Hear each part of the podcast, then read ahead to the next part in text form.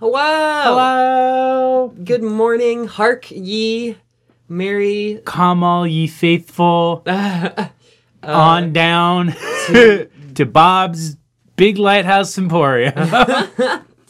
Uh, thank you for joining us on this foggy, foggy morning. We're listening to the blaring of the foghorns. Where oh, what was that a flo- foghorn that I heard, or was that like there was some weird noise coming out of my neighbor's yard? Hi, uh, hi. Um, so we're here to talk about Lighthouse today.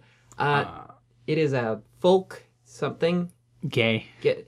It's a romance. It's gay. It's, it's a gay horror story. Yeah, yeah. Um.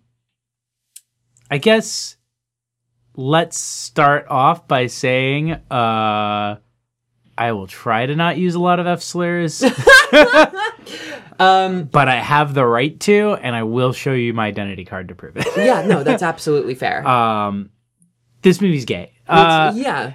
And I think it's important to note here that when we say this movie is gay, I, did you go in knowing it was gay? I went in thinking that people were just like, oh, it's gay because like it's going to be one of those movies where it's like very homosocial and so it ends up un- unintentionally homoerotic. And then yeah. It was like, oh, no, it's like very explicitly homoerotic. I went into it hoping that it was gay, certainly. Um, but I, I I think that like it, it was it was sort of it, it's not necessarily that it blew my expectations out of the water with uh, how gay it was. It just kind of laterally was um, a different sort of texture of gay, uh, but a um, a really important one. Yeah, I, th- I think and, and, um, if you haven't seen it yet, you should go see it. We are going to talk about spoilers. Uh, it is a movie that is very fun to go see blind. Yeah, um, absolutely. Knowing very little. Everyone I, I got to see it, I was like, go see it. Uh, don't look up too much about it. Just know that it's a, it's about a lighthouse. It's... Um, It's thirty-five millimeter, like, black and white film, mm-hmm. and it's... It's an Instagram filter. Instagram filter. It looks uh, like, like what is that? Uh, what is that? The the, the veranda?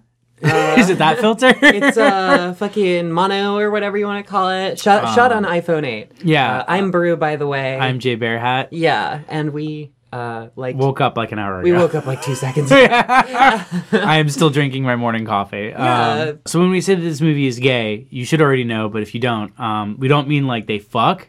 No, absolutely. But not. You know, they they probably want to. They want to fuck. There's there's yeah. there's some near fuck. There's there's a makeout. Yeah, absolutely. It's like an implied accidental makeout, but there's there's a makeout. Yeah, there's and a if, near makeout. If there's any YouTube comments um, that I definitely won't read uh, about how we're reading too much into it, yeah, that the near makeout I think is kind of what makes it pretty explicit. Yeah, um, but we, but there's wh- also interviews where they straight up say like, yeah, no, no, it's it's it's, it's supposed yeah. to be gay. Yeah, which I would I would love to kind of unpack those as well, because. Um, Far, far from being necessarily just gay, I think it's uh, when we talk about things as being gay, um, a lot of a lot of the sort of reactionary Twitter Twitter mind is to say like, but there's homose- or but there's heterosexual desire in this film as well, so it can't be gay, and maybe it's a bisexual film, which is really uh, it's it's fish pussy that doesn't count. Fish pussy don't count. Fish pussy don't count. uh, It's it's one of the rules, like different area code, mm-hmm. uh, balls don't touch, uh, if you don't come, and if it's fist pussy, it yeah. doesn't count. Yeah, absolutely. So it's it's a movie that is more complicatedly about the process of desire, um, but it, the homosexual tinges of it are like super crucial and central to it, I think. Yeah, so like, God, this is actually a really dense movie, and this is probably one of my favorite movies of the year. Not even because of the, the homosexual content to it, because honestly, that's kind of like, it's a major texture of the film, but it is hardly the primary one, although the film definitely um, is rife with... So you know something I saw on a second, second watch through? Hmm. Uh, all the clocks in the house are shaped like big dicks. That's great. Like literally every clock in the in the house ha- is like a giant like shaft and then like a big base that looks like two balls. Fuck and yeah. like they're they're kind of like abstractly supposed to look like lighthouses, but like you can tell that Robert Eggers was like, that one looks like a dick, get it. We fucking love art direction. Um but yeah, it, it's it's I like this film is about like desire, it's about isolation, it's about like daddy issues, mm-hmm. it's about guilt, it's about paranoia, it's about abuse, it's about gaslighting. It's got all the things that the gays love. Yeah, absolutely. I, I only got a chance to watch this one once, um, which is regretful. I, I, I do want to see it again. Um, I'm a huge fan of The Witch. Uh, The Witch fucking rules. Um, and I really liked this movie. But Jay, I'm more excited for you because this is just, like, Jay's food. Mm, mm. Even, like, I, I've had so many friends. Like, I, I, I got, got friends to watch it. And, like, what I love is that everyone I've gotten to watch it texts me, like, A, it's always like, wow, that was gay. But also, B, it's like, they always, like, there's different things to love about the film for each one. Uh, one of yeah. my friends was like, the sound design in this movie is, like, fucking tits off. Yeah. The ending scene has, like, some of the most disturbing, like, visuals and sound combination that I've seen yeah. in, like, a film this year. Mm, yeah. Just, uh, and, like, being able to tell that Robert Pattinson is just, like, screaming his fucking lungs out, and you can barely hear it, but what you can hear, like, sounds like a fucking video game you downloaded off the dark web. Yeah. Yeah, it sounds like fucking Pathologic or something. Yeah. Like, yeah. I like the trend of filmmakers, uh, having their kind of signature ending shot. Yeah. Because uh, literally, uh, in much the same way, like, Hereditary and Midsommar end with kind of this, like, really strong um, sort of... I, c- I can't really think of a movie that's come out recently that was, like, a really good movie that didn't have, like, a good, like, second-to-last shot that was just someone looking at the camera. Yeah. You know? Oh. It's the, it's the, that's the, that's where cinema is at right now, is people, uh, is, is looking back on the audience and, and going, what do you think? Discuss. Yeah. Re- refer to the assignment sheet under your seat. mm, it, perhaps the movie is about society. that, that's what happens at the end of Joker, actually. Just, unfortunately, that one that one disproves your rule because Joker just fucking dances again at the end of the goddamn movie. He's running around, and then he gets chased, like, and then um, and then the Scooby-Doo sequence happens. This is like the third episode we talked about Joker. I just fuck Joker. Anyway, we're not fans. Really, really, really good films. Really good, like, a lot of visual. Okay, so there's so much to talk about in this film. Let's talk about the uh, the weird the, the aspect ratio of the yeah. movie. Uh, what did you think of the use of the aspect ratio? Um, because I was really worried that it was going to be a bad gimmick. Right, yeah. Like, going in. Like, I, I I knew, I was hoping it would be a good movie, and I was correct, but I was really worried that if there was one thing I wouldn't like, it would be the aspect ratio. I think if I'm fishing for ways in which it, it kind of serves the general aesthetic of the movie, I, I think that um, The Witch, the, the Witch is kind of... It's this very sort of gender binary comparison between the two movies where, like, the the witch has all of this perspective that the main character has, but she's not really being believed. Um, whereas uh, Lighthouse kind of seems to talk about this condition of maleness where, like, you have, like, how how you're supposed to kind of block out a lot of stuff and be, like, really laser focused. Mm. Um, in, in, a, in a really sort of visceral kind of, like, just emotional how your brain works way. Like, I'm just speaking speaking as someone who's been on both sides of the hormonal balance. Like, uh, it, it just it just kind of feels like these characters um, are... It, it's claustrophobic, definitely, in a way that serves the film. Um, and it, it kind of serves to show that they're being, like, kind of boxed in. Liter- yeah, literally boxed in. Yeah. Uh, if we want to go Sociology one oh one, the tough guys, the man box. Yeah. The dude box. The dude box. Bro. Yeah. A- out man cave. In dude box. Popularize the dude box. Bro, let's get into the dude box. I got my bedpans out. Bro, haha, it's not gay. Haha. Bro, it's not gay if it's in the dude box. It's not gay if we drink lighter fluid cut with honey. The the way in which Willem Dafoe looks like an excited baby in that scene yeah. as Robert Pattinson is mixing poison, basically, like making sweet poison for him to drink, and he just like oh, he like gives him his cup like, oh yes sir, please. It's so fucking funny. Yeah, real fucking powerhouse performances from both of them. Um, but on the aspect ratio note, uh, my my read on well, so one I I read from an interview where Robert. Robert or Roger? It's Robert, right? Uh, Robert Eggers. Yeah. Robert Eggers is like... Good old Bob Eggers. Good is old Bobby. Like, is like... Um, basically... Because he worked on the script of this film with his brother, where his brother was like, oh yeah, they want me to do a script about, a, about like, a haunted sea man lighthouse, whatever. Mm. Uh, and he basically had like the kind of like crystalline visual that like we see a lot in the film, which was uh, the aspect ratio, black and white and kind of foggy looking, of just two drunk men like singing sea shanties uh, over like a card over over like a box that they're using as a table. Mm. Uh, so part of that is like that's definitely to fit into the sort of visuals of like ye old film strip movie, yeah, ye old Nickelodeon picture movie. Not that it like matches that aesthetic in literally any other regard, right? Uh, but I feel like that's sort of like where he started out with the visuals, and I think he just kind of worked him like kind of worked that in other ways. Um, but the two things that I like about the visual about that is that one, um, it really emphasizes how small the spaces they're in is, mm-hmm. and that the quarters they live in are very tiny and close, like to the yeah. extent that one of the first things we see is like Willem Dafoe behind a pillar pissing into a bedpan, and the entire room from like the middle where Willem Dafoe is pissing into the bedpan under his bed is like the fits directly into the aspect ratio like perfectly. Nice. Uh, and I like that because it immediately is like, okay, where they sleep together is like no space at all. Uh, yeah. When they're in the when they're in the house, there's no space at all for them to get away from each other. And then even in the fire, farther shots on the island, I feel like it does a really good job of making the island feel small.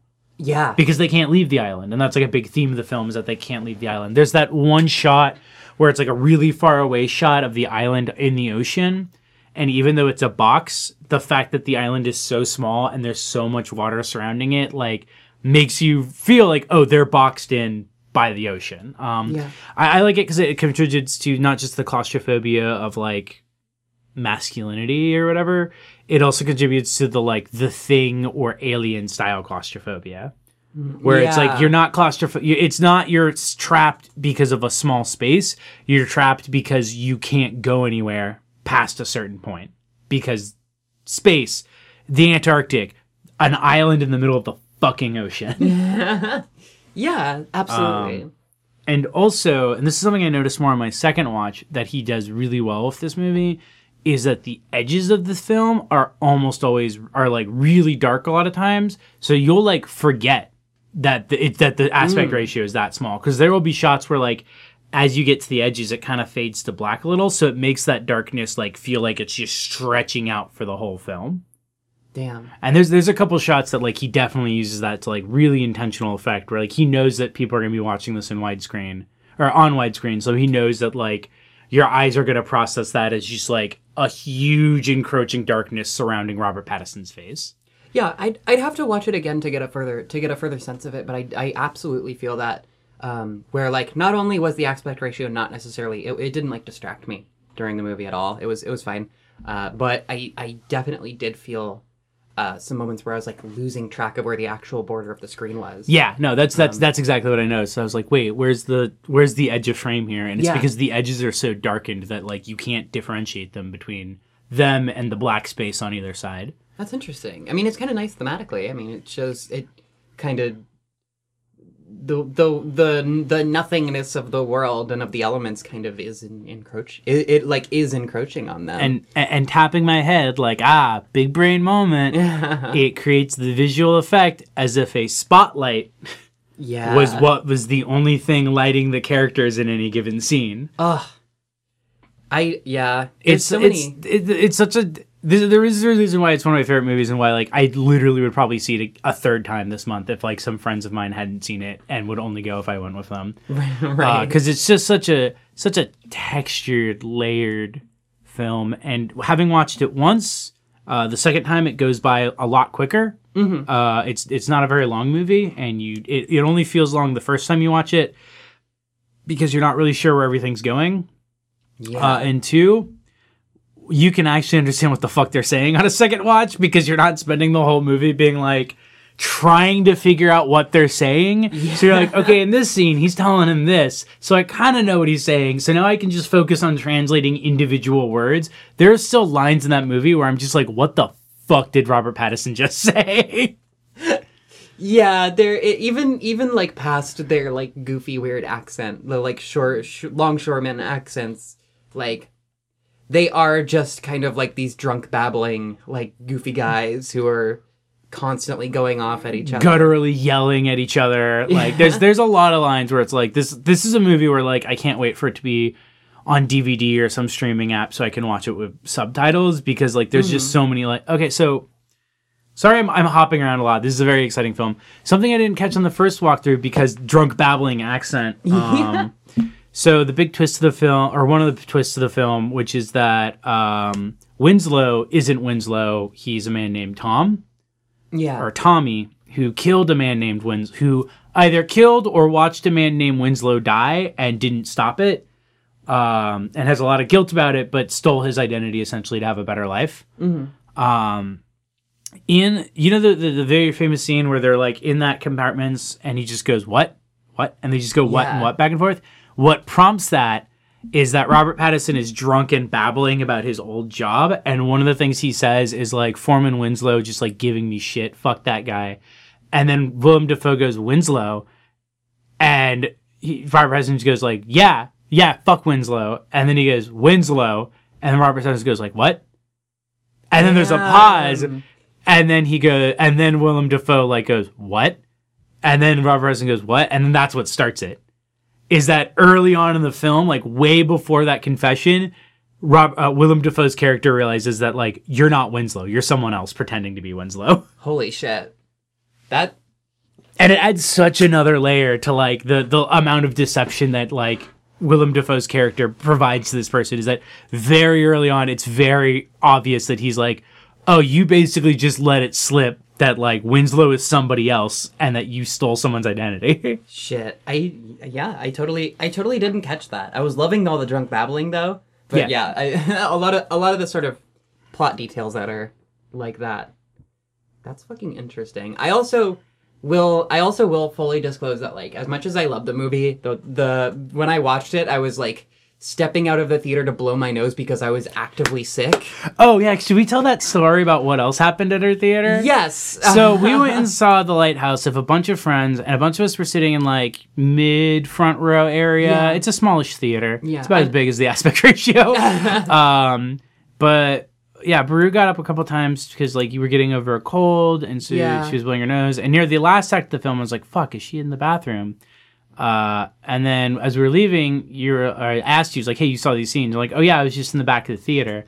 And then, and, um, so I, yeah, I, I had, I had like gotten up to blow my nose a thousand different fucking times. And so I just kind of like sat by the exit. And of course, um, there was a couple in the back row, uh, who were, uh, a straight couple. Let's be a, clear. A heterosexual couple who were, um, as, uh, the, the, uh, as the layman might say, uh, off the shits.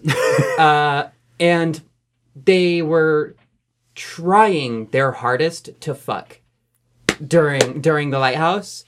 Um, and our friend Mia uh, put it best. Uh, if they nutted, they deserve to be L G B T. Yeah, if they nutted, they, they're no longer a straight couple. They yeah, are no. a gay couple. they, they they deserve all of the benefits of being queer. Uh, and the best part was, as we were walking out, I desperately wanted to hear what the other audience thought of this. Because, like, the audience was, like, a lot of, like, very clear. Like, the theater that we go to, I love because it's, like, kind of an art housey theater. It's like twenty-one plus only, and they show a lot yeah. of like art- it's still, artisan it's still like films. A U S A chain. Yeah, but like, it's still an A M C. Yeah. Uh, so I will come out of like we went and saw High Life, and I had the same thing where it's like I would walk out of it. There are people who were just like mad. Yeah. um, and so I walked out of that, and it was just like hearing people be like, "What?" Like just like so confused and upset at the film. But I'm pretty sure it was that straight couple. Because they had that, that air to them. Uh-huh. I, I, I heard the, the, the, the guy go like, so what'd you think of the movie, babe? Uh, and she just goes like, oh, I thought it was okay. She's like, oh, it was pretty good. What happened? yeah, uh, there was a moment where like, I was sitting ne- I was sitting near them, not like next to them, but like near-ish. Um, and their, their foot's going into your popcorn. You're like, come on. yeah. Some shit like that. And, and, Uh, the point at which the mermaid shows up on the beach and um, Robert Pattinson's character, uh, Winslow, a k a. Tom, is, like, kind of pushing, like, seaweed off of her face. Uh, and I heard to the left of me, like, oh, who is that? That was also great with that crowd, was just hearing a lot of people just be like, oh, my God. What's that? oh my God, babe, what's happening? I don't know what was that. I desperately need to know what their reaction was to the scene where Robert Pattinson uh, spills his beans and then is running down the beach, finds the body of actual Winslow, turns it around, and it's Robert Pattinson. And then we get a shot of Robert Pattinson, Robert Pattinson, and a fully nude Willem Dafoe with light projecting out of his face. Yes. Like, I That's, desperately need to know what they thought of that scene. That shot knocked me on my fucking ass, that by the is, way. Oh, that shot is so gorgeous. So, like, I love this movie because it is also a pee-pee poo-poo movie, but it has so many gorgeous shots in it. Yeah. It's, I mean, it's a slapstick movie, but about intimacy, like, it's, if that makes sense. Yeah, no, no, it is. It's it's um. We, we talked about this, I think, yesterday. We might have been talking about it during Parasite or after, but it was, uh, it's something where it's like the, the movies that are like my like fun popcorn movies are like this. Yeah, where it's like a very dense, very artistically minded film, but it's like the, you read it. You read an interview of Robert Eggers, and he talks about like, oh, me and my brother wrote a real dumb, stupid fart movie. Uh. But there was, like, originally in the draft, it was going to end with Robert Pattinson growing a beard out and putting on Willem Dafoe's clothes, and we decided that that was too stupid. We were like, fuck that, fuck that. Uh, and then he goes, he's like, we hope whatever, like, we hope what we left in the film isn't that stupid. Like, it's it's such a, like, it's such a, like, delightfully, like, you made a very, like, intelligent, interesting, compelling movie that shows, like, a real craftsmanship, like, real love of the craftsmanship of filmmaking. Yeah. And your response to it is just like, yeah, I cut this scene because it was real fucking stupid. Uh, I hope what is in the movie isn't as stupid, but it's pretty stupid still. I, I, I like to ascribe to the idea of, like, kind of, uh, uh, certainly, certainly Bob Eggers and his, his uh, brother, uh, who, who he wrote the movie with, Max, um, like, I, I think that they definitely, like, know what they're making. Yeah. Um, because it's, like, a really strong... It's really strong as far as its visuals and as far as just, like... It's just a really strong and sound piece, and I think that they're really good, like, right at writing, and Robert Eggers is really good at directing. Um, and I, I, I like the fantasy world where they, like, don't really know what they're making. Yeah. or, or, like, in the way that, like, weird weirdo creatives... Yeah. ...kind of operate. No, I, I, I love the... I... I like it just because it's like a very, it, it kind of, I think it's why we like their movies so much, is it kind of echoes the sort of ethos we have of like mm. anti-authorship, where yeah. it's like, movies are happy accidents. When it's like, good job making a movie, I guess. Exactly. It's like, it, oh, it, it came together with fucking tape. Yeah. Or whatever. And, and I love just, movies. I love just that approach of just being like, you know, yeah, we wrote this artistic movie and whatever, but we also wrote a scene where Robert Pattinson throws shit into the wind and it literally blows into his own face. Yeah. Which is like both a heavy-handed metaphor for what he does in the film, and also is just like, yeah, we had a scene where Robert Pattinson gets poo-poo on his face and screams. Yeah, I and, and I I just, yeah, I like the sort of David Lynchian idea of, like, asking Robert Eggers, like, what what he might compare this movie to, and being like, um, I don't know, uh, Jaws. uh, but I think that, I think that is, like, filmmaking in a, in a weird way, where it's, I don't know, it's all the same shit. Yeah. No, I mean, like, it's, it's, that's, that is, that is to me, like, a good approach to art, is to realize that, like, ultimately what you're making is bullshit and lies. Yeah. You're, li- like, Robert, I don't believe Robert Pattinson is a longshoreman, uh, but I like what you're saying when you make him pretend to do that. I do like that Robert, you got, you convinced Robert Pattinson, or he volunteered to, who knows, uh, for all the scenes where he's shit-faced wasted, to actually get shit-faced wasted, because I didn't know that on the first watch. Oh, wow. And I was like, wow, he did a really, like, he really captured the body language of being wasted. And then when I saw it on the second watch, the person I saw it with was like, yeah, I saw in an interview that he said he was, like, fucking blacked out drunk for most of this movie. And I'm like, that makes a lot of sense. uh, That's I, method acting. I, I truly hope that they both were. Because I, I just... It's hard to tell, because Willem Dafoe seems like he would be that kind of drunk. Like, a very, like... G- goes off when he wants to, but, like, can be very, like, solemn and, like, meh. Yeah. I I do love um, the thing that's happened after, like, post-Parasite, or not Parasite, but I do love the thing that's happened post-Lighthouse coming out. Um, sorry, I just edited Parasite, like, yeah, no, that's, that's fair, yeah. Uh, the thing I like about Lighthouse coming out is people treating Willem Dafoe like a teddy bear now. Uh, because like that's he not even is his, cute, and that's not even his character in the film. Like that's no. what makes that so much funnier. It's not his character in any of his movies. He's always like a crazy piece of shit. But like in in real life, he is just so adorable. Um, the interviews he did for Lighthouse are like really sweet. Yeah, like, and it's like I mean that's he, he to me he's always come off like a guy who's a fantastic actor and plays an incredible like monster, uh, mm-hmm. but has like a very real sense of empathy to the way he brings to his roles, which makes him play a very good monster. Yeah. It's kind of like how Tim Heidecker is really good at playing Alex Jones types.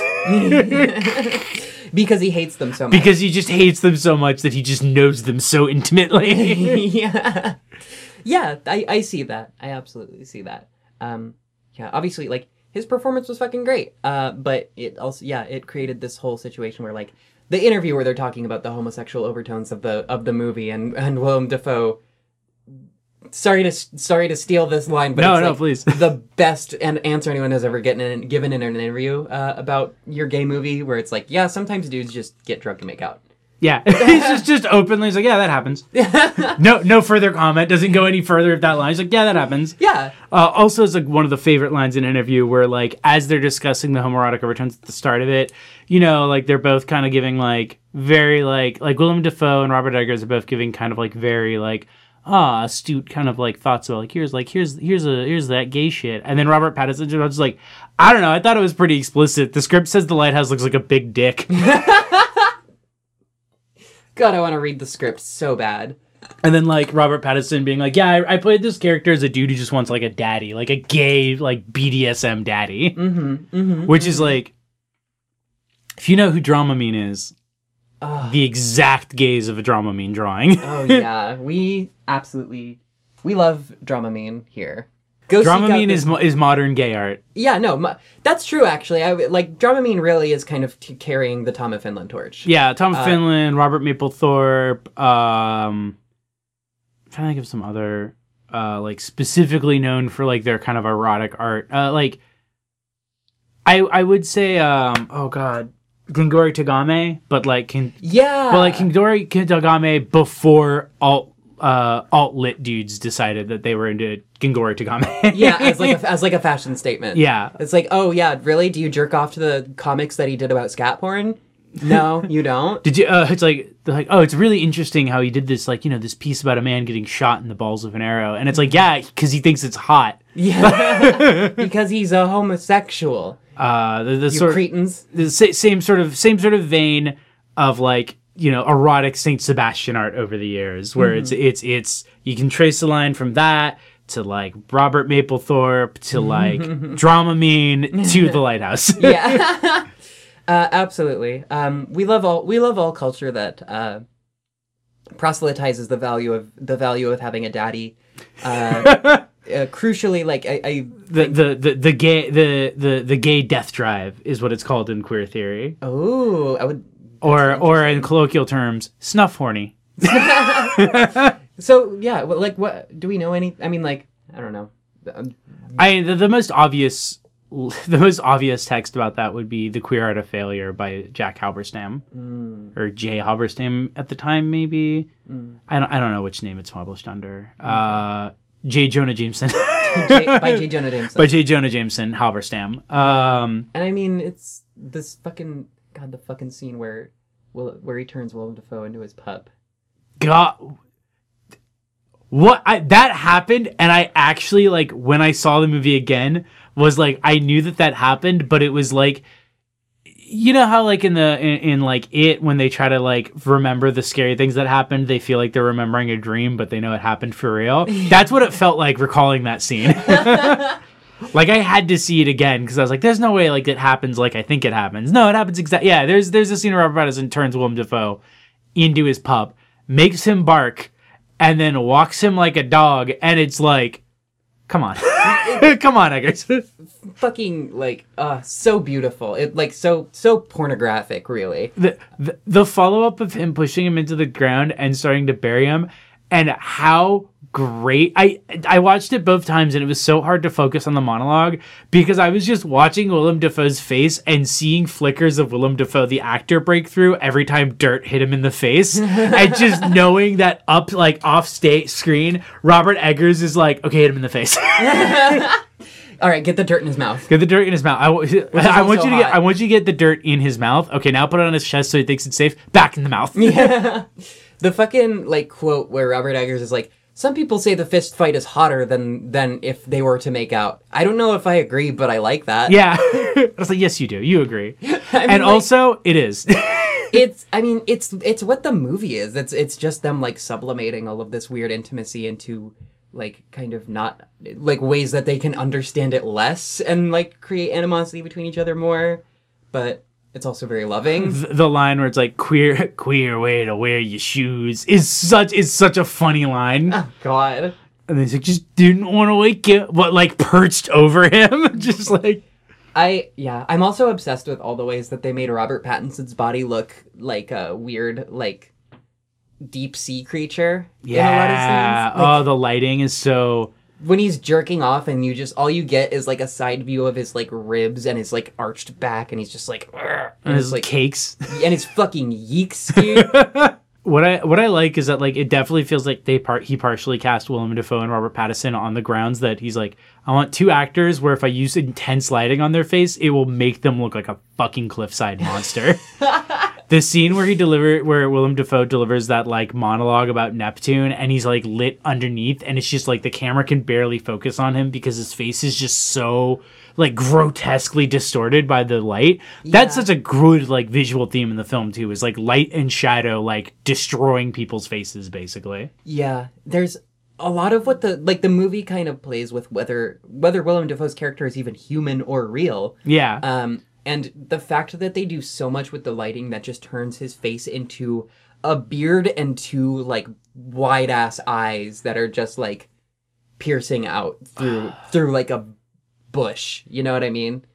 Like so good. Yeah, so, like, that's another thing in the film. It's like, I mentioned gaslighting is a big theme in the film. Mm-hmm. And what I like about this film is that it's very hard to pinpoint any sense of what is real and what isn't. So, to yeah. an extent, everything is a metaphor. Uh, but... That's gay. Uh, no. um, but it's like, so they even include a line where it's like, Willem Dafoe is like, oh, I bet I'm not even here right now. You're probably just out wandering the tundra of Canada after killing Winslow uh, mm-hmm. and imagining this all out of guilt. So like, even right at the gate, they're like, hey, ending explained fuckers. What if this is what's going on? But yeah. I realized on a second watch that that could also be a hint at, like, another possible interpretation of the film. And I'm not saying this in a, like, ending explained way. I'm right. saying this in a, like, this is this is a texture of the film because the film deals a lot with, like, identity slippage, where there's even a possibility that uh, Tom is actually Winslow and that he did die because what you see at the end of the film is he's, like, mangled up. Yeah. Um, but he's just washed ashore, ashore somewhere, but there's fog encroaching all around him in a way where you can't tell where he is. Yeah. So you don't know if he's on the lighthouse island. Yeah, because he, in, in, in the sort of, like, narrative of the film, he, like, dies in the lighthouse and then all of a sudden he's on a shore and there's no lighthouse to be found. Yeah, it's it's just fog and he's surrounded by, by seagulls. Yeah. Uh, And, you know, like, just, the seagulls are, like... Just leaves it open for interpretation. And the seagulls are pecking at him and pulling at him, which mm-hmm. is, like, a recurring theme in the film as well. So it's like, oh, is this, like, this character is, like, the light... Everything in the lighthouse isn't real and he's dead as, because seagulls are actually pecking at him, and that's why he has such a hostile relationship to them in the film. Yeah. Um, and, again, it's like, I don't think that's necessarily, like, the intention of the film. I don't think that's a thing. But uh, the reason I was like, that could be it is because of the scene where... Robert Pattinson, you know, finds the body of Winslow and he flips it over and Winslow is Robert Pattinson. Yeah. Hmm. Uh, and so, like, because, like, that's another thing in the film where there's identity slippage is there's the fact that they're both named Tom. Right. Oh, yeah. And, like, in the scene when uh, Winslow Tom is trying to confess what it is, he is like, I need to tell you something. It's like, I'm Tom. And then Thomas goes like, I'm Tom. No, no, no, no, no, no, I'm Tom. Then I'm Winslow. I mean, it fits. It and, works. Like, yeah, when, when I rewatched it, I was like, oh, wait, like, this line is, like, way cuter because now it's, like, him, like, having fun and not realizing that he's, like, he's trying to confess that he, like, maybe murdered somebody. Yeah. Hmm. Um, which, like, that's, like, another thing where it's, like, weird identity slippage and what's real and what's, like, known and what isn't actually known is that Willem Dafoe mentions that earlier in the film, like before any of this comes up, like before yeah. that scene happens, he has a line where he's like, oh, like, as long as you don't go crazy and try to kill me. Like he brings that up as a recurring thing a lot, which suggests that he knows that before Robert Pattinson's character ever tells him. Damn.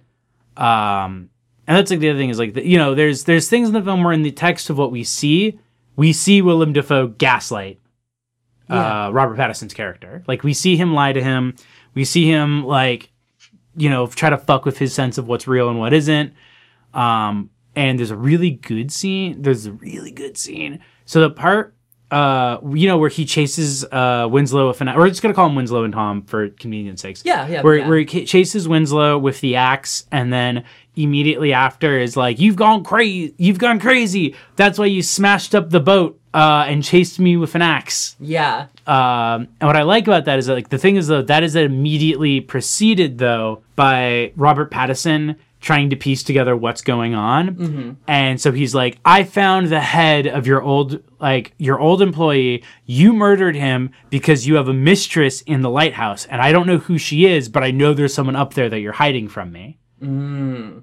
Uh, and that's when he's like, oh, you've gone crazy. Like, you've, like, it's all this, all, all this, sea life has gotten into your brain or whatever. uh, and that's when he gaslights him about chasing him with an axe. Yeah. And the thing I like about that is that does double duty of also gaslighting the audience.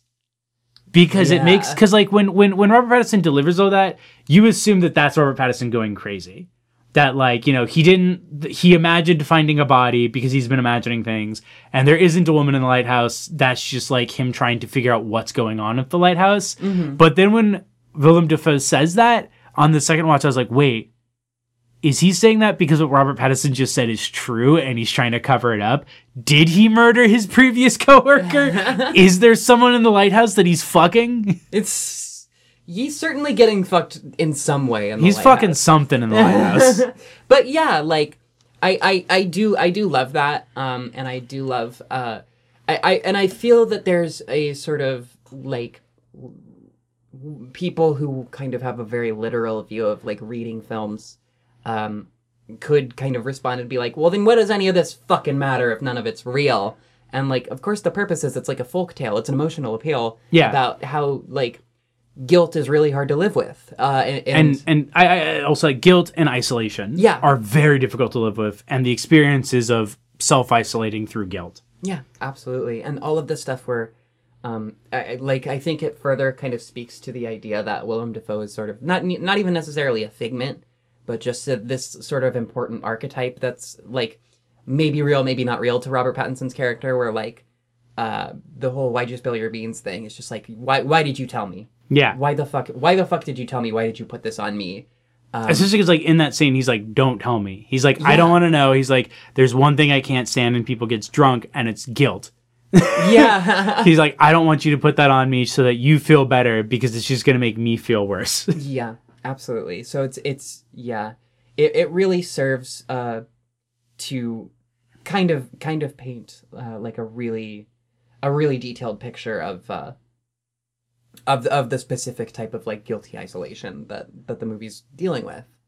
Um, and yeah, it's, it's, it's like, The the way I always approach films like this is like every scene you see on screen is literal, is actually literally happening in some perspective. Yeah. And so it's not that like it's all in the character's head. It's that like, no, it's like the, the implicit thing that like everything you're seeing is literal, but also everything you're seeing is essentially a projection of characters' perspectives Absolutely. And minds.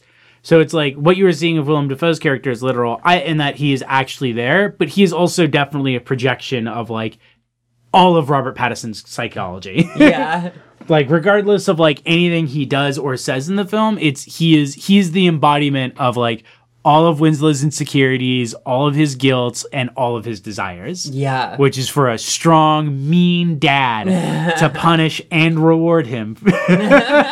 Which I love when he brings home with that one line where he's like, you're not my fucking boss, you're not this, you're not that. And then for no reason, he's like, and you're not my daddy. And it was like, okay, because like like even Willem never said car- he was that one. Yeah, yeah. Willem Dafoe even has like this flicker on his legs, like, okay, didn't bring your dad into this at all. Don't know why you're bringing that guy up. This is just all of a sudden a very strange energy that you're bringing yeah. here. Why did you say that? What did yeah. you mean by that? what, what did he mean by that? In an interview, um, Robert Eggers was like, yeah, I tried to make a very Freudian and Jungian film. Mm-hmm. Uh, so he's like, there's a lot of like very blatant like boner jokes in the film. Like the fact that Winslow is a woodsman is like also a boner joke. Um, and the scene when he's like jerking off and like trying to think of fish pussy so that he's not thinking of men. Uh, one of the things that he imagines works both as like an intrusive, anxious thought about possibly killing Winslow. Um, mm. and also is him imagining Winslow from behind and then him thrusting a sphere into Winslow's back. Yeah. There was some imagery played with where they're like, the guy that you, the guy that you killed, maybe you had a crush on. Yeah. Like you might've like, cause like th- there's also the r- running line that like first he accuses, um, Tom when he's getting drunk of like, I know what you want from me. Like, I know what you're doing. And he's like, what are you talking about?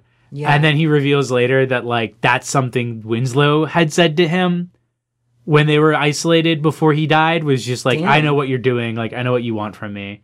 So there's definitely an implication that, like, Robert Pattinson maybe has a long history of trying to have sex with older men that he works under. hmm. Hmm. Hmm. Interesting. And Willem Dafoe's character is just like, all right, like, chill, bro. Bro, there's nothing gay about fucking on the lighthouse. Dude, it's fucking normal. Come on. I mean, he even, he even says, like, at, at that point, he thinks that the Little Mermaid jerk offering that he has, mm-hmm. he thinks that's, like, a cursed object that Willem Dafoe's yeah. character put on him to make him, like, obsessed with lust. Oh. So it's very much so, like, you're making me horny. I'm not horny. You're making me horny. You're the one that's making me horny. It's your fault. Uh, God. You and your supple ass cheeks. I think that, like, um, I mean, like, this movie, uh, uh kind of fo- kind of following in the vein of Parasite, has a really good, like, curse that is levied on someone. Like, there's that whole monologue in the center point of the movie that Willem Dafoe gives about, like, you you don't like me lobster? Yeah. Me lobster? Like, if you don't like my cooking, you should, you deserve to be torn apart by seagulls on the docks. Forever. And, and disemboweled forever while fucking... reduced down to literally nothing but the sea. Yeah. Like, that's the ending line, is, like, not even any trace of Winslow no more. Winslow no longer, but the sea. God. I, it, you know, it'd be like that. Just totally just, like, I'm going to negate your entire existence and identity, which, again, ties into the whole Dramamine thing. Which is very hot. Yeah, uh... The most the most sexual thing of all, Oblivion. Yeah. And millennials love Oblivion. I, who who doesn't, honestly? Who, who, come on. Who doesn't fetishize death and nothingness? If you don't fetishize death, get the fuck out. Yes. Real ones only. Unsubscribe. um, no, this movie is like... I, I, I don't want to oversell, like, the gay, the queer content, because I think people are going to go in expecting just nonstop fucking and sucking and glory holes everywhere. Sure. Uh, it's very much so, it's more of a cerebral version of fucking and sucking and glory holes everywhere. Well, I mean, like, there's also, as uh, when it comes to, like, male homosexuality, there's all sorts of different, like, layers of engagement um, with that. Uh, there's, like, dudes, there, there's, like, so many dudes who fuck dudes who aren't out. Like, yeah, yeah, no, uh, that's true. Yeah, the the whole D L trade, straight, yeah. Which I think, but twenty dollars is twenty dollars. Yeah, twenty bucks is twenty bucks. twenty bucks. But, uh, like, and I think in twenty nineteen, there's like less of that guy who's just like, yeah, I, I fuck dudes, but I'm like straight, and it's more, it's it's more dudes who are kind of just like having this Bjork like sort of like pie and cake. Yeah, you know, sort of just bi- like I- implicit bisexuality, uh, but also kind of not just in, not like. Putting themselves under the queer umbrella, um, which is always always interesting. Yeah, there's a lot less Roy Cohn's and a lot less rough trade. I mean, there are definitely still, you know, depending on where you go. Sure. But there's definitely a lot of, like, God, I remember when I was living in Connecticut meeting a dude who told me that, like, he was, like, a gay dude. He was like, yeah, in college, I, like, fucked around a lot. Never with a straight, never with a gay man. Always with straight dudes. It was always with straight dudes. He was in, like, a frat and just, like, he was like, yeah, straight dudes, like, they would get drunk and they would want... And that the wildest part is he was a top. What? So he would top straight men in college. He's living the king's dream. Right? Yeah. I was like, I'm so, what college? I'm going back to school. Uh, yeah, no, it's it's such a weird, especially once you add in like modern uh, gender politics stuff, since I know a lot of trans men mm. who have had the experience of a dude who is straight, but is like, you know, basically the version of like straight but fucks men, but like has this weird thing yeah. where it's like, yeah, you have a beard and very clearly look like a man, mm-hmm. but I'm giving myself plausible deniability here because I'm topping. Right, yeah. Or also, you know, if you're topping, you know, the, you're not fucking me with like like a dick that has cum in it. So it's fine. So it's, it's the fine. Cum that makes it gay. Yeah, which of course, as we all know, if you're a dude and you fuck trans dudes, fortunately, you're still fucking dudes. You're yeah. gay. Yeah. uh, yeah. Yeah, no, just to clarify that, it's like, it's, I just know like a lot of trans men who have had the experience no. of like being treated as a lesser man. I absolutely. And therefore a more acceptable target. And like, as as much as that like sounds and feels like transphobia, it's a little bit more complicated because some of us are trans and have to fuck, and there are a lot of chasers out there. Yeah. Uh, and um, the experiences, the experience has a lot more to do with like pulling someone more gay, more gay of center than kind of acquiescing to their like weird society brain ideas about what fucking trans people actually means. Yeah. Like, I don't know, bar none. Like, we live this shit. It's yeah, being being trans in twenty nineteen is like, you don't got you don't got to understand a lot about deep pathological psychosexual desires. No. But it helps. Yeah. Um but yeah, it's it's the uh, the, the weird straight trade. But oh, so I, I was going to say, I think what I love about um, this past year of movies is that we have both a fantastic movie for the gays, mm. uh, Lighthouse, and a fantastic movie for the girls, The Favorite. Yeah. And what I love about both is how much they like reveal, like how much they tie into the like deep desires of both, where The Favorite is as debauched as you can get with its sexuality. Oh, like yeah. It is the most like, like th- th- there's this like mainstream image of what lesbian sexuality is, which is very like chaste and like teehee. Um, yeah. Uh, let's have like a sleepover. People but when, are so all over the place in their interpretations of lesbianism. Yeah, it's, like like there, there's this assumption that lesbians have very, and like you you even see it in like older like political lesbians, which is to say straight women who identified as lesbians for political reasons. Mm. Like, you know, like I have a husband, but I'm a political lesbian because I support support the lesbians, uh, but I don't like them. um, Uh, like those types where they would talk about lesbianism as like essentially a sexless thing. Like that's what political lesbianism was. Right. Uh, and then you have The Favorite, which is just like, they be fucking. The most like power dynamic, like the raunchiest like fucking is in yeah. that movie. And then you have The Lighthouse, which is like the opposite direction where it's like, no, like, you know, people be thinking all gay men care about is lying and sex. But this is a, and eat hot chip. But this is, like, a movie that is, like, all about the thing that so many, like, gay men and, like, fag-adjacent people love. Yeah. Which is the, like, the uh, almost, the almost. Yeah. The, the the constant vertical asymptote of approaching desire and, like, no, uh, the tension. Yeah. It's the tension. Honestly. It's, yeah, I, I, as as much as, like, I don't know. The the sort of mainstream um, call for, like, more gay media uh, kind of also needs to understand, like, being gay is hard. Yeah, be, being gay is, like, is like hard, and, like, sometimes we actually just want to watch just the worst shit. Yeah. Like, the worst behaved people. Yeah, absolutely. Sometimes, like, and, and like, I think that these... these sort of narratives that come from, like, a... from what I have to presume is kind of, like, an honest... Uh, exploration of like the good and bad aspects of of of those desires and like how those play into uh, everybody's life, and but it's also like, you know, really cool honest art that people are making now. Yeah, I mean, like, not for nothing, if straight people can have Rick and Morty, you can have whatever the fuck we can have whatever the fuck we want. Yeah, yeah, fuck you guys. Uh, you guys watched uh, fucking The Mailbox? What's that Keanu Reeves movie called? The Lake House. The Lake House. The one about the time traveling letter? Yeah. Yeah, that's The Lake House. Cool. That one. Fuck you guys. You guys fucking watched Remember Me, the movie of Robert. You made Robert Pattinson play a heartthrob hunk who gets killed in nine eleven, and that's like the most romantic gesture possible. Uh, Fuck you. What a different time. We're just like...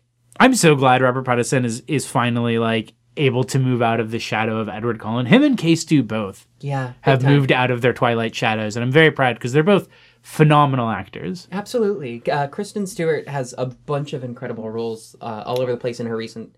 filmography. Personal Shopper is yeah, one Clouds, I saw that I fucking love. Clouds of Sils Maria knocked me on my ass. It was so fucking good. Um, I've talked to people about it where I said Lizzie Borden is like a bad movie, but she plays like a fumbling, like anxious butch in it, and it's really, it's like a really good turn. I love her. I love Case Two. Uh, and we love Robert Pattinson. I love good old Bobby Patty. Uh, good old, well, what did you say his middle name was? We found out his, he has like three like okay. fa- he has like a fake ass sounding name. Yeah, he has like a J R R Tolkien ass name. It's like uh, oh, that's that's Robert Eggers who has who a has normal name. A normal who name. Sounds like a Disney C E O. Yeah. uh, hit Robert uh, Robert Pattinson's full name is Bob Doug Tom Pat, which is which is a sentence. Uh, so, congratulations, Robert Pattinson, on having a name that is a sentence. This, was his parents just like, this kid's going to be a star, but he's going to want to choose what name he's going to have, so we'll just give him five. And uh, he can mix and match. Work. Yeah, one of these one of these will take off. If one he gets these... caught in some sort of scandal, you can just swap him out. Yeah. Oh, my God. Uh, cannot wait for his turn as Batman. Yeah, it's going to be an unbelievable... The fact that they're talking to Colin fucking Farrell to play the Penguin... That's God, the... it's so... It's going to be so good. It's going to be porn, and yeah. It's going to be great. Um, oh, yeah, so, like, uh, I, I, I realized what I was talking about, the the the the, mm, the tension. Uh-huh. Uh, we watched... I, I got Mia to watch a bunch of Gregory Araki films recently. Oh, yeah. Uh, and I, I, did, I noticed that, like, that's a big theme in his work. And, and both The Doom Generation and Nowhere... Uh, James Duval basically plays this the the platonic nineties ideal of a bisexual himbo. Damn. Uh, and in both movies, it's like very just like constantly about to reach the vertical asymptote of being gay, and then like uh, in Doom Generation, it ends in him getting massacred. Spoilers.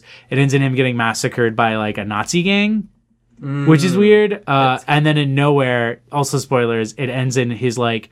His literal heterochromia boy crush in the whole film, like two different colored eyes, like a fucking furry, uh, like boy crush in the film, climbs into his window naked and is like, I was abducted by aliens. And they like lay in bed together cuddling, and it's very sweet. And he's like, he's like, can I stay here till morning? And he's like, only if you promise to never leave. And it's very like, like teen gay boy fantasy. Uh, and then his crush explodes into an alien cockroach. She goes, I'm out of here, and climbs back out the window. That's the best thing I've ever heard in my entire life. I need to watch all of Gregory Araki's Nowhere movies. And The Doom Generation are like so good. Nowhere is like, I would say, a lot uh, better of a film, mm. but The Doom Generation is like Meeks' favorite film. It's they're they're both incredible to watch. Um, if you also want to see an, another, it's, it has less to do with The Lighthouse, but another movie about uh, that's. kind of touches on homosexual desire in a really interesting way. Check out Poison by Todd Haynes. Uh, oh, I've been meaning to watch that. It's it's like a three-in-one movie where there's like three different narratives that are completely different but happening at the same time. It fucking blew me away. It's like one of my favorite movies uh, I've ever seen. Nowhere is basically, it's like a bunch of vignettes where it's like all these characters whose lives intersect uh, on their way to a party, which is like, not explicitly, but kind of like, like once you realize that the, the party is essentially a metaphor for heaven, oh. uh, because they're they're both part of his teen apocalypse trilogy. So all the characters in the film essentially like have this like nihilistic Gen X like idea of like, oh, the world is ending. Like the world is right. going to end. We are all going to die. We're probably going to live to see all of us die. So they just are very like apathetic to the things that happen around them. Hmm. Uh, it's very, very interesting. Um, they're both very, very, very uh, upsetting films. They both right. deal with some like real fucking rough, like rough themology. So do not go into them if you have, um, if you have like, not like a delicate sensibility. That sounds like a condescending way to them. Don't go to them if you're not in a mental place to deal with like real, real upsetting shit. Yeah. Because they they both deal with like some pretty upsetting things. Well, I'm always ready. yeah, no, yeah, yeah, you'll be fine. You'll be fine. um, the thing to know to go into it is that there's a character in Nowhere. There's a character who is just credited as teen heartthrob, and the actor's name is misspelled, uh, and they never say who he is. Uh, he was one of the main characters on Baywatch, and he is basically playing himself. So they never say that his name. There's just a part where he goes to introduce him to someone, and she goes like, "I know who you are. I've seen you on T V." All right. Uh, and that's that's thematically important uh, because he ends up being a monster. Damn. Uh, very, very, very fun films. I started watching the first one of the trilogy, trilogy Totally Fucked Up, which is like a fake documentary, mm-hmm. and is very like. Is is the more explicitly gay of the three, in that it's just like all the main characters are just like gay, like teens who are like depressed. Mm. Uh, and it's pretty fun from what I watched, but I didn't get to finish it yet. All right. Well, we love Gregory Araki. We love gay movies. We love gay movies. We love The Lighthouse. Lighthouse we love fucking rules. Willem Dafoe. Yeah. More like Willem Defriend. I'm gonna fucking kill you. Um, he should change his name. I'm just saying. uh, we were yeah. talking. We were talking to uh, someone recently about this, and we were talking about how Robert Pattinson is a weird face guy, and she was like, "I don't know. I think he's still very like very like handsome. Like he's still got that like teen handsomeness." And I was like, "Okay, but Willem Dafoe is a weird face guy. Go look up old photos of him. He's a fucking." Babe, he was his, like, a dreamboat. Yeah, like when he was Robert Pattinson's age, he had like fucking like Brad Pitt ass, like fucking hot. Yeah. Uh, and I was like, Robert Pattinson is gonna have the same arc because he's got the cheekbones there. You know, he's gonna have a weirder face as he gets older, and he's mm-hmm. gonna be the weird face guy actor. Yeah, he's gonna grow into it, and he's yeah. gonna he's gonna rock it, uh, just like Willem Dafoe rocks it every single day. Um, two of our faves. Two. It, it's so nice when we have people. Uh, who make movies whom we actually like. Yeah. There's so many that we hate. Even when we like their work, we hate them. Yeah, and, and I mean, it's not so much to, for us to sit here and be like, these people that we don't know are good people. Um, they're but, probably not. But... They're probably pieces of shit. Uh, but... Um, we like their work, and they're they're pretty good at keeping the mask on. Yeah, and the, the interviews that they give are funny, and they make me laugh, and I like them. I like them. I like, like their them. movies. I will go see... Kristen Stewart, I will go see your ripoff of Alien, but underwater, called Underwater. I, pro- I, I might not. I don't know. It looks, oh, we'll it looks real bad. But it's it is. Case too. It, it's her doing a Ripley, which is like, oh, that's such Kinda a good hot. pitch. That's such a good pitch. But the movie looks like fucking dog shit. All right. Well, the bird murder scene. Yeah, I was just thinking that. It's so. Ugh. It's so. I, I think it's the fact that, like, you don't expect it, and then when it starts, you don't expect it to go on for as long as it is, and you just keep smashing it until it's literally unrecognizable. Yeah, I mean, like, there's this weird thing where, like, the whole scene starts off with him looking into the cistern and seeing, like... A the, dead bird. A dead bird. And then the other one... I, I think I think it's trying to say, like, that kind of his guilt complex is uh, interpreting a lot of external... Uh, A lot of external stimulus as, like, kind of blaming him or, like, uh, putting putting putting a focus on him uh, where, like, he just kind of doesn't want to be seen, looked at, uh, accused. Um, he's... Talked like, to. The whole point of being on this island is that he's running away. Yeah. Um, so. the, the island is... It's it's basically Silent Hill. Yeah. This is basically a Silent Hill movie. Oh, there's so much fucking fog. It looks like fucking Silent Hill. And it looks like a, it's a regular Silent Hill out here. Honestly, it's more Silent Hill than almost any recent Silent Hill shit. It it really is. Like, I said that kind of as a joke, but I thought about it, and it's like, no, it really is just like, he runs away to a deserted area. To a deserted He, he has a place. mysterious backstory, and then as it's revealed, it's he has a backstory he has a ton of guilt about.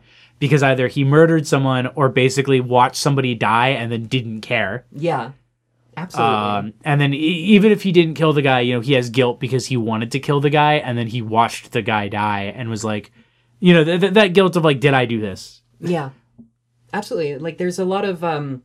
God, I didn't even think about like he, the way in which like a big th- theme of his character is questioning his responsibility in a person's death. Yeah. Yeah. And it, just so much of so much of like... his reactions to everything that's happening on the island. Because, like, a lot of the movie is just, like, why can't you just act normal? You're here to do a job. Yeah. Just be normal. And, and... Swamp dog. And, yeah, absolutely. And he's, like, he's, like, trying really, really hard, but, like, because of his just totally unbelievable, unchecked guilt complex, everything just feels like it's... everything feels like its eyes are on him. Uh, and oh, which ties into the lighthouse theme with the yeah. light. Uh. Yeah. So like he, what, and it's, I, I feel, I feel that that kind of, it speaks to something about the human condition where like you, you feel guilty and all of a sudden it feels like everybody is judge, jury, and executioner. You know what I mean? Um, so that's like an, a really interesting texture to the movie that I love. Such a good movie. It's a fucking good movie, dude. I it's, I like it. It it is. This is like one of those films I definitely can see myself like revisiting every like couple year or two, mm-hmm. and like getting something different out of it because of like the the level of like different emotions that it deals with in the film. Yeah. Uh, a small character thing, and I don't know if this was Robert Pattinson fucking up or not. Mm. Um, when he gets drunk, his accent is all over the fucking road. Yeah. But.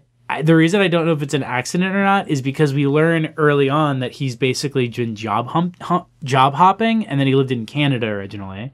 Mm. So the implication is that because he's been working blue-collar jobs and he's constantly, like, the, like, Willem Dafoe calls out, like, at the very start, like, you're putting on an affect of being this, like, quiet, solitary seaman, but, like, I know that's bullshit. You're you're a pretty boy.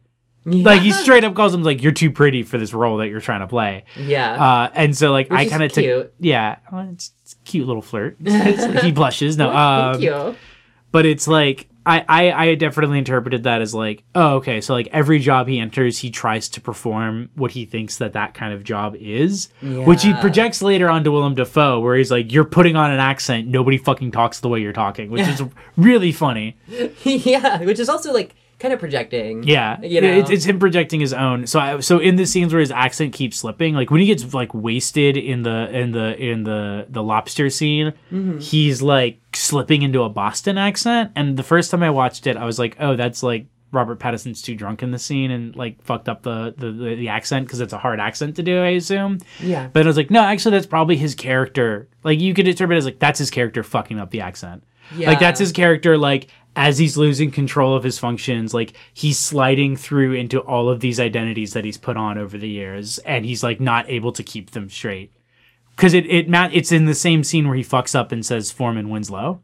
Yeah, interesting. That I, that's really that's really fucking interesting. Like, God, I really want to watch this again. It's it's really worth watching again. Like I said, I I feel like I'll probably go see it again at some point, just because it's like. If not in theaters, like when it's as soon as it's out, because I feel like there's probably like a lot of like textured stuff that like you you you can get on another watch.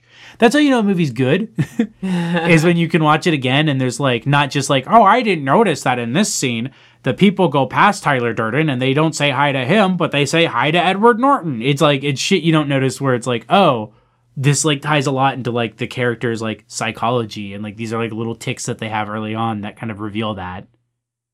Yeah, absolutely. Sorry, I, I found something.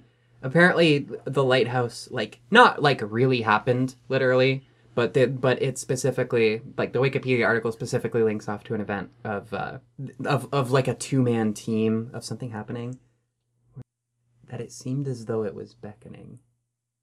Oh, that sounds really uh, good. Okay, hold on. Okay, yeah. Summar- so, summarize this event. So basically, yeah, I, I'm I'm gonna. So the Lighthouse uh, movie, like, links off to a Wikipedia article. Here's here's the kind of Cliff Notes paragraph. Uh, it's called The Smalls Lighthouse. Uh, the old lighthouse brought a change in policy in eighteen oh one after a gruesome episode. There was a two-man team of two men named Thomas who were known to quarrel. Wait, they were both named Thomas? Yeah. That's really, that's, okay. One of them was Thomas Howell, and the one the other one was Thomas Griffith. Um, which I don't think is Thomas uh, Howard is the name of yeah. uh, Robert Pattinson's character, and Thomas Wake is uh, Willem Dafoe's. Uh, so it, it would appear it would appear that it might be lightly based on this. Um, so the one of the Thomases dies in a freak accident. Other Tom uh, is like, man, people are gonna think I killed him if I put the body out to sea or if I get rid of the body. So I'm gonna I'm just gonna like put it in a coffin and uh, kind of like chuck it. Like lashed it to an outside shelf. Stiff winds blew the box apart, though, and the body's arm fell within view of the hut's window and caused the wind to catch it in such a way that it seemed as though it was beckoning. Oh. Working alone and with the decaying corpse of his former colleague outside, Howell managed to keep the lamp lit. When Howell was finally relieved from the lighthouse, the effect of the situation had had on him uh, was said to be so extreme that some of his friends did not recognize him. Uh, as a result, lighthouse teams were changed to rosters of three men.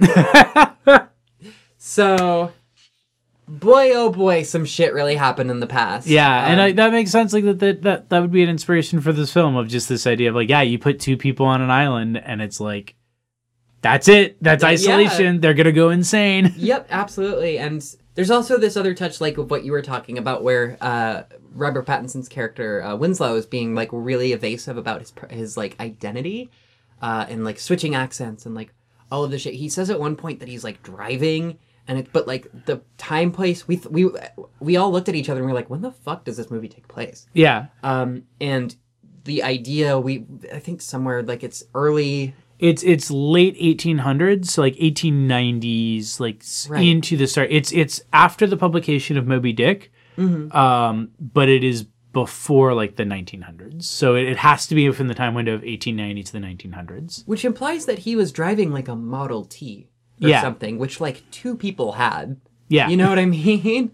Uh, so yeah, just like a, a bunch of really fun touches with his character that all that all are like really, they all kind of like jive with each other in these complicated, conflicting ways, but it's like really interesting. Um, it, it suggests a, a level of like weird, like they're they're out of time and place. Like they're they're embodying an era, but they are like quite literally like removed from reality, essentially. yeah, yeah, definitely. So it's, it's yeah, and it's not so much that the film is giving, like, a historical account as much as it's using the past as this sort of... Uh, like a texture. Yeah. Or exactly. as, like, a backdrop, as, like, an, as, a, yeah. as a hook to hang ideas on because of what it connotates. Yeah, definitely. So, cool shit. Cool what a movie. good, uh, what a good movie. Fuck yeah. Go check it out. Go check it out. Drink some gasoline. Bring bring your little cup of gasoline and honey. Bring your kerosene tanks. I love the bit where like they show Robert Pattinson lifting all like that huge thing of kerosene up to the top of the lamp, and he's just like, "So like, you dumbass, you're supposed to bring this. Anyway, bring that back down." Like very clearly heard him coming up and was just waiting for him to get to the top to tell him, like, "By the way, you're an idiot. Take it back down." We love an abusive relationship. I mean, if it's well written. I, it's what the movie does. You know, the movie doesn't romanticize it. It doesn't say that it's good. It shows that it's bad. Mm-hmm. Blah blah blah. It's fine. It's Movies fine. Hold, have to hold your fucking hand and wipe your nose for you and tell you things that are clearly bad. If you have a basic fucking moral system, are bad, and the movie does that, but it also says, "What if?" What if they were nice to each other and did kiss and did... I've said this so many times. I cannot wait for the Fujoshis to find this film. I know people hate Fujoshis, but I'm like, this is like no, we tailor-made. Love, we love Fujoshis. I said here. people, yeah, not, not exactly. us. um, but people, this is like tailor-made for them. Just like scummy, older, like scummy age gap, gross men. Yeah. Who have like a shitty, unhealthy relationship dynamic where you just like, what if they just kissed each other and were nice instead? I, yeah, the Pixiv tag is... It's going to be lit. If it isn't already going off, it had better start. A lot of movies this year where people fall from a great height and shatter both their legs. Yeah. What's up with that? who's, t- who's, who's, who's peeking on whose notes for that one? It's scary. It's scary. Don't want to break my legs. I don't want to break my legs. I do love that that's a horrifying scene, and then they show Robert Pattinson falling all the way down the lighthouse stairs, yeah. which is so cartoonish. It, it's it's very, it's very Scooby-Doo. Yeah, that yeah that whole ending. I, I was really I was kind of really wondering where that touch would lead. Um, you know what else I just realized with the freak accident thing is that like another possible interpretation.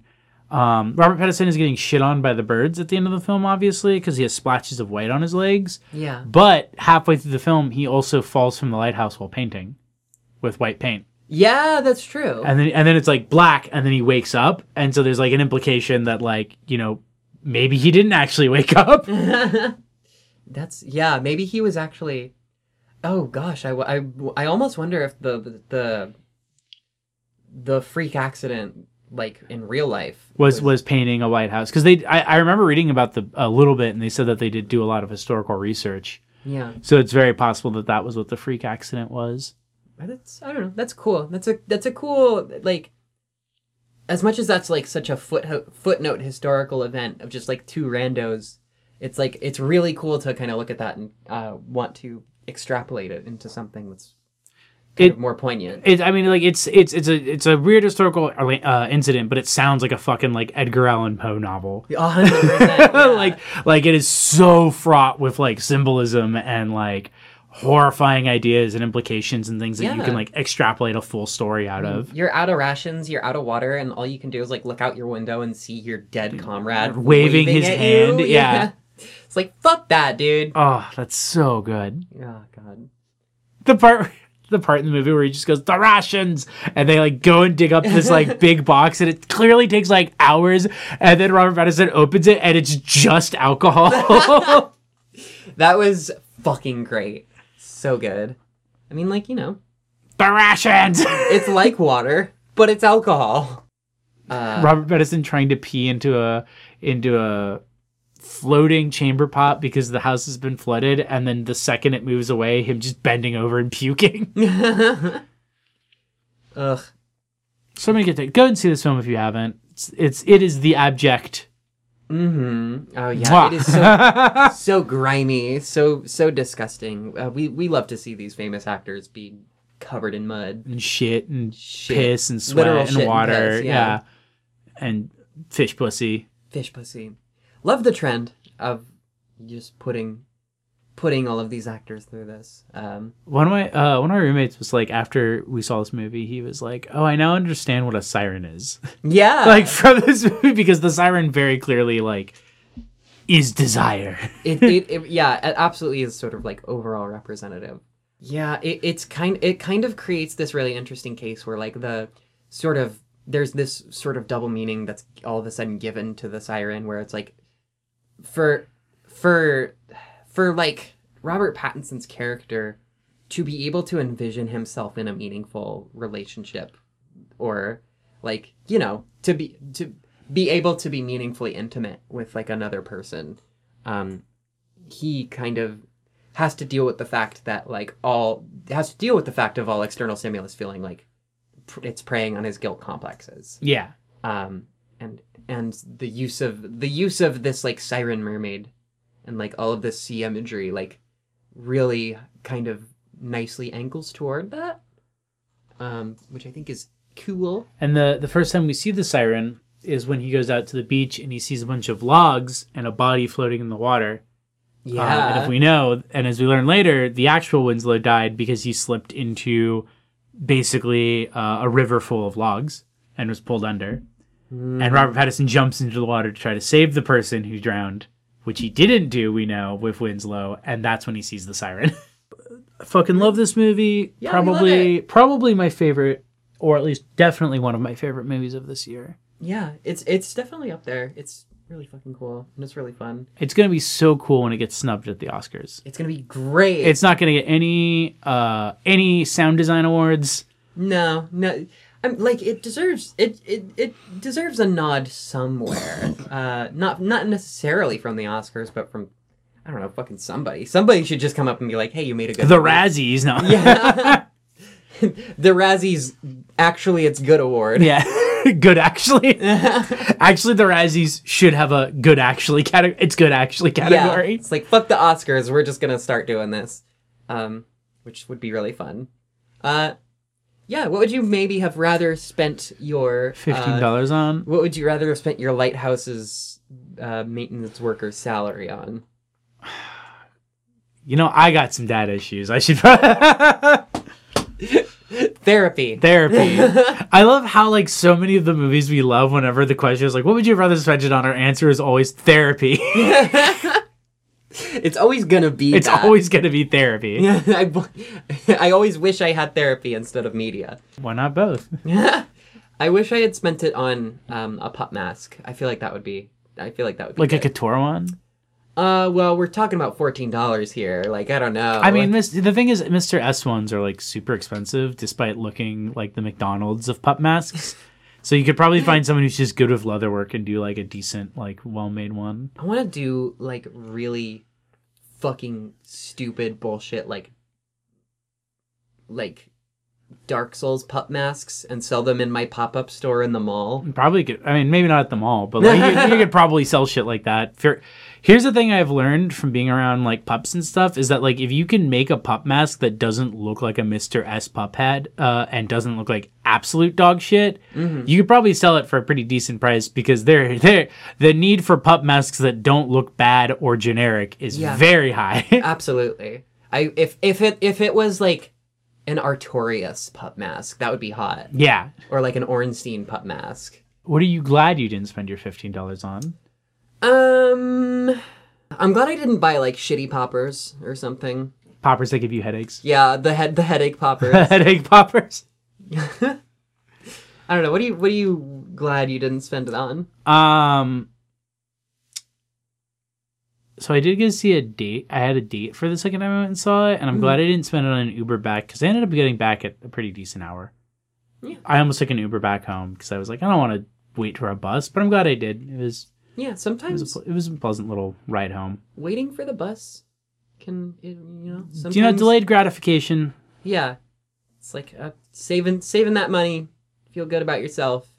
Anyway, thank you guys for thank you guys for voting to cut uh, public transit funding. You really did a great job. Yeah, thanks. Uh, uh, I, I my my only prayer, like Hail Mary, is like, for the love of God, will Seattle get a better taxation system out of this?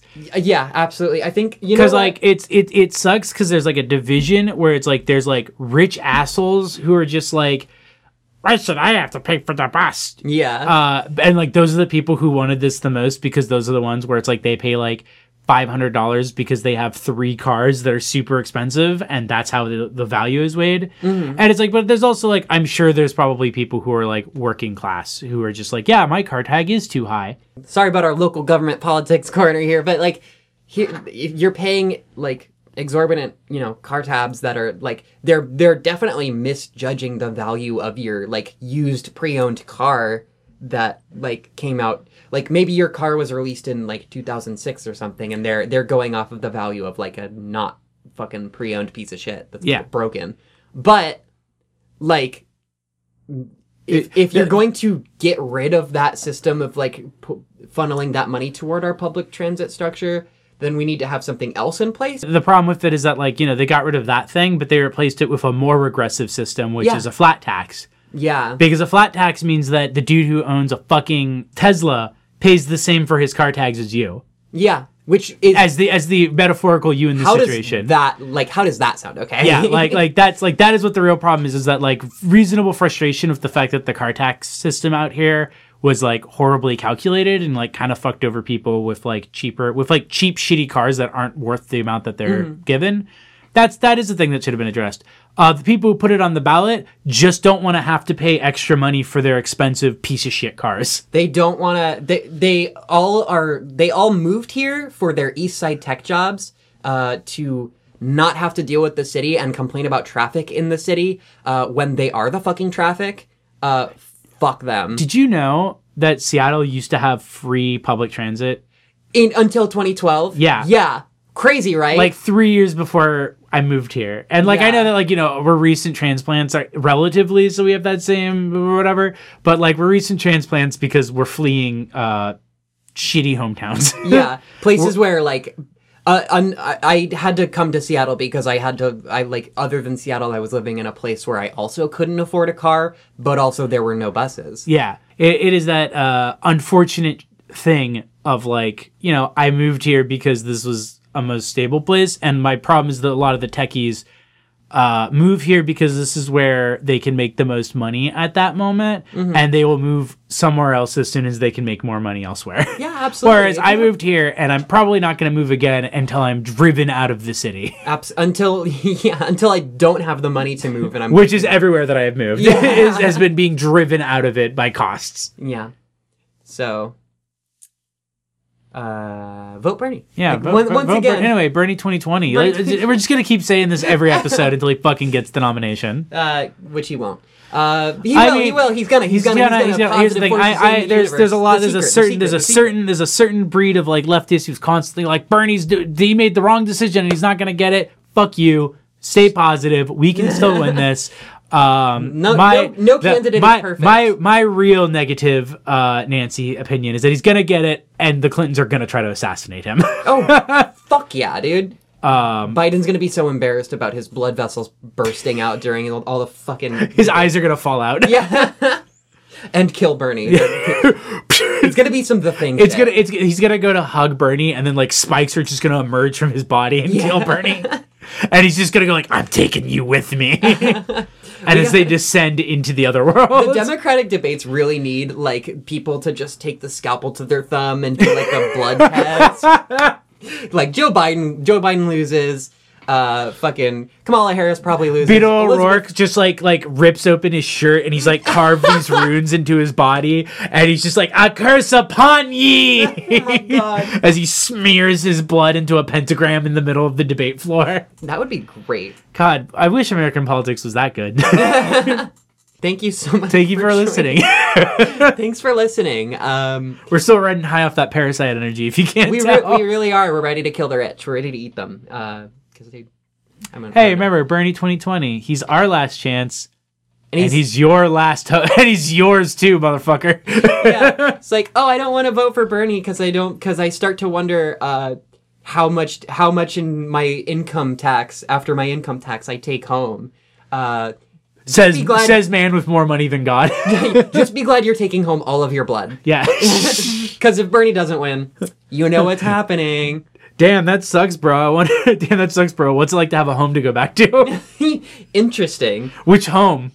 Yeah, which one do you Yeah, which to? home do you go back to at the end of that? Hmm, maybe I'll choose my Bellevue house. Ooh, but I could visit my Bothell house. Oh.